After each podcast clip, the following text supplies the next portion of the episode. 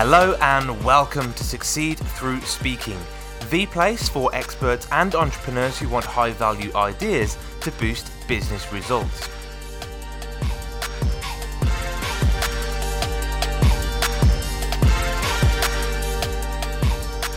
Hello, I'm Tom Bailey, and in today's episode, I'll be getting to know Wesley Dean, who is a video strategist and the host behind the No Fat Cats podcast.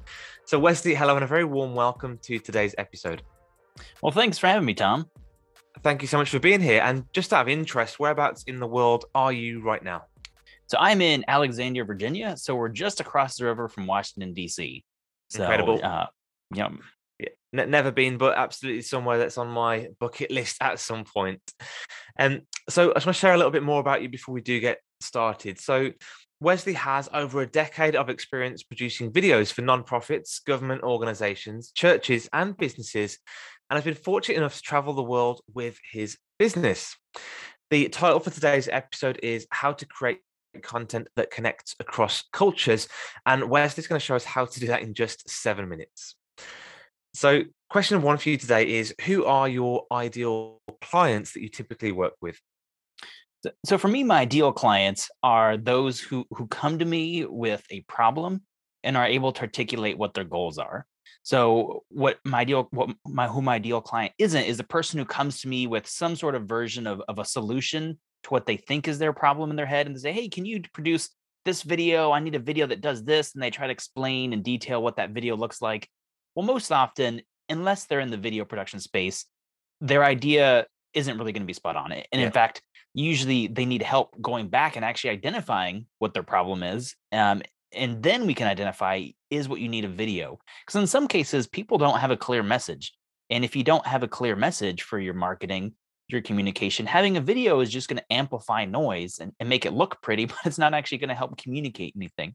So, my ideal client is someone who comes to me with a problem and it helps me and together come up with a solution, which is often has some sort of video component involved. Absolutely. And I think you've touched on it there slightly, but what would you say is typically the biggest challenge that your clients face when it comes to this space? So, so with video, there's two big the big issues. So, so the one is there is a, a big technical barrier where, mm-hmm. you know, you yes, you can produce a lot of content, you know, through Zoom, and obviously the pandemic has changed a lot of that.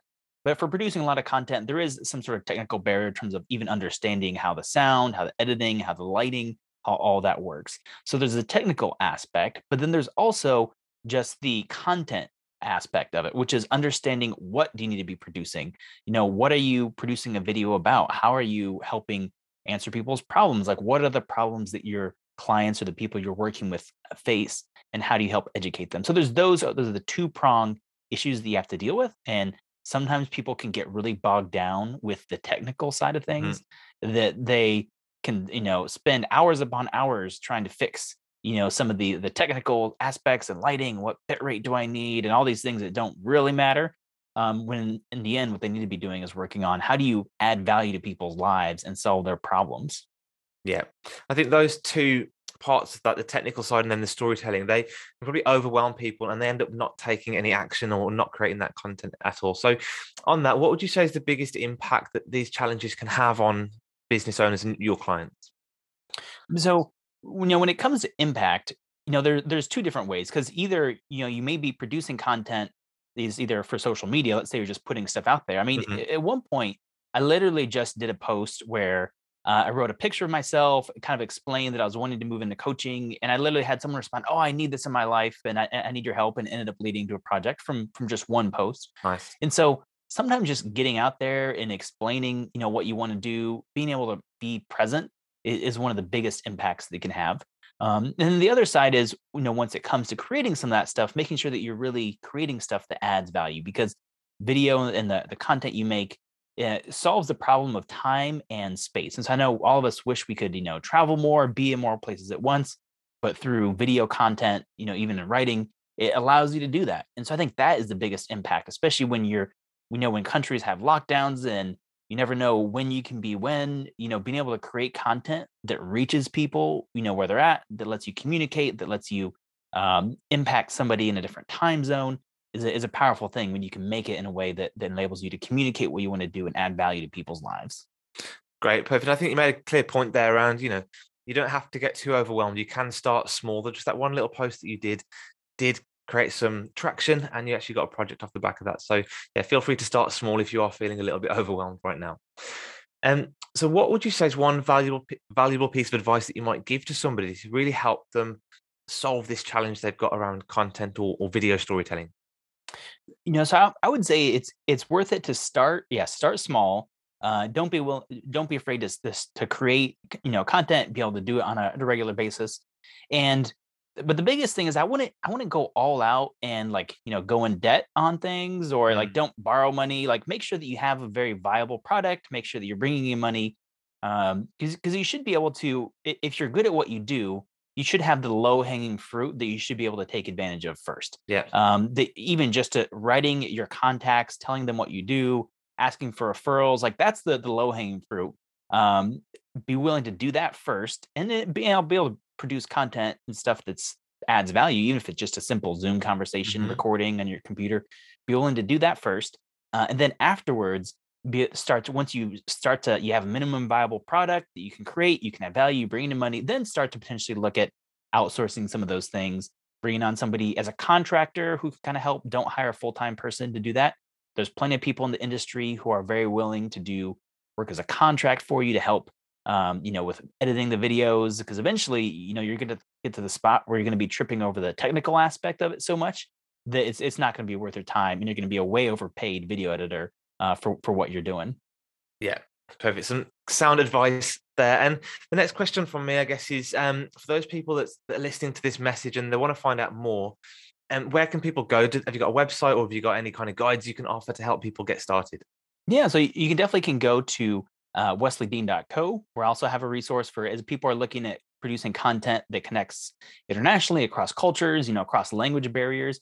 You can get some of the guides there uh, you can get some of that stuff. Um, but also, too, I just want to say, you know, one of the things that's not a resource I did or anything, but was extremely helpful in my life was um, you could I could put a link to it, but it's just yep. it was a there's a book called Profit First by Mike Michalowicz, and I know there's a podcast recording because I know that the biggest mistake that I did starting off was, you know, at one point I I hired someone who I way too soon, who I shouldn't have hired. Um, it ended up being I call it my eighteen thousand dollar mistake, you know, because I was in a rush, I hurried. Hired somebody at the end of six months. I was like, I, I haven't gotten the value from what I'm paying this person. And I and I had overhead that was way too high. So, you know, I had some initial success, kept things low. And I thought, oh, in order to scale, I need an office building and I need all this stuff. And so I raised all of my uh, you know, expenses, even though my revenue was growing, my expenses also grew. And so I think, you know, the biggest thing that would happen is is find a spot in life where you can do what you love and be content with it and live in, in an area where you can um, you know, do what you love, but keep your expenses low and finding a spot where you can just be happy with life and what you do.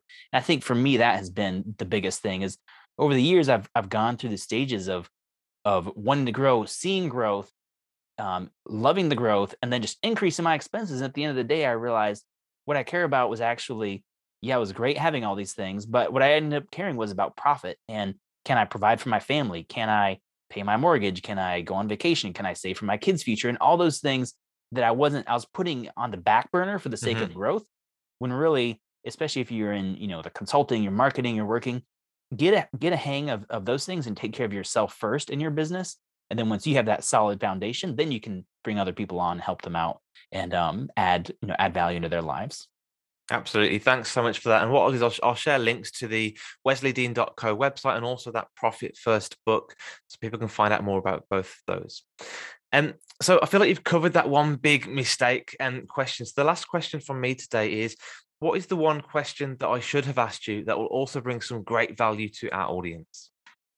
Yeah, so I, I guess I kind of touched on it there about that question. Um, uh, of of you know managing your your own business and um, having that. And so I'd say the one question is like, what do you need to? What would I? What would you tell the younger version of yourself? Yes, um, you know, I think that's the question I, I would say. And and for me, it was it's that is you know some of the mistakes I made early on was you know I uh, you know I took on more debt sometimes. I, I took on a line of credit you know, I'd have a, someone would would have a, a, drone, they're flying it, and they'd crash the drone. That's like, oh well, we need to get a new drone because that's what it takes to be successful. And I'd mm. put it on the credit card. Yeah. And then after a number of years, I realized like, man, I have like I'm in debt like seventy thousand dollars, like yeah, 70,000 US dollars from like business term loan or a Mhm. credit card debt. And I was just like, what, like, what am I doing? Like, how did I get to this?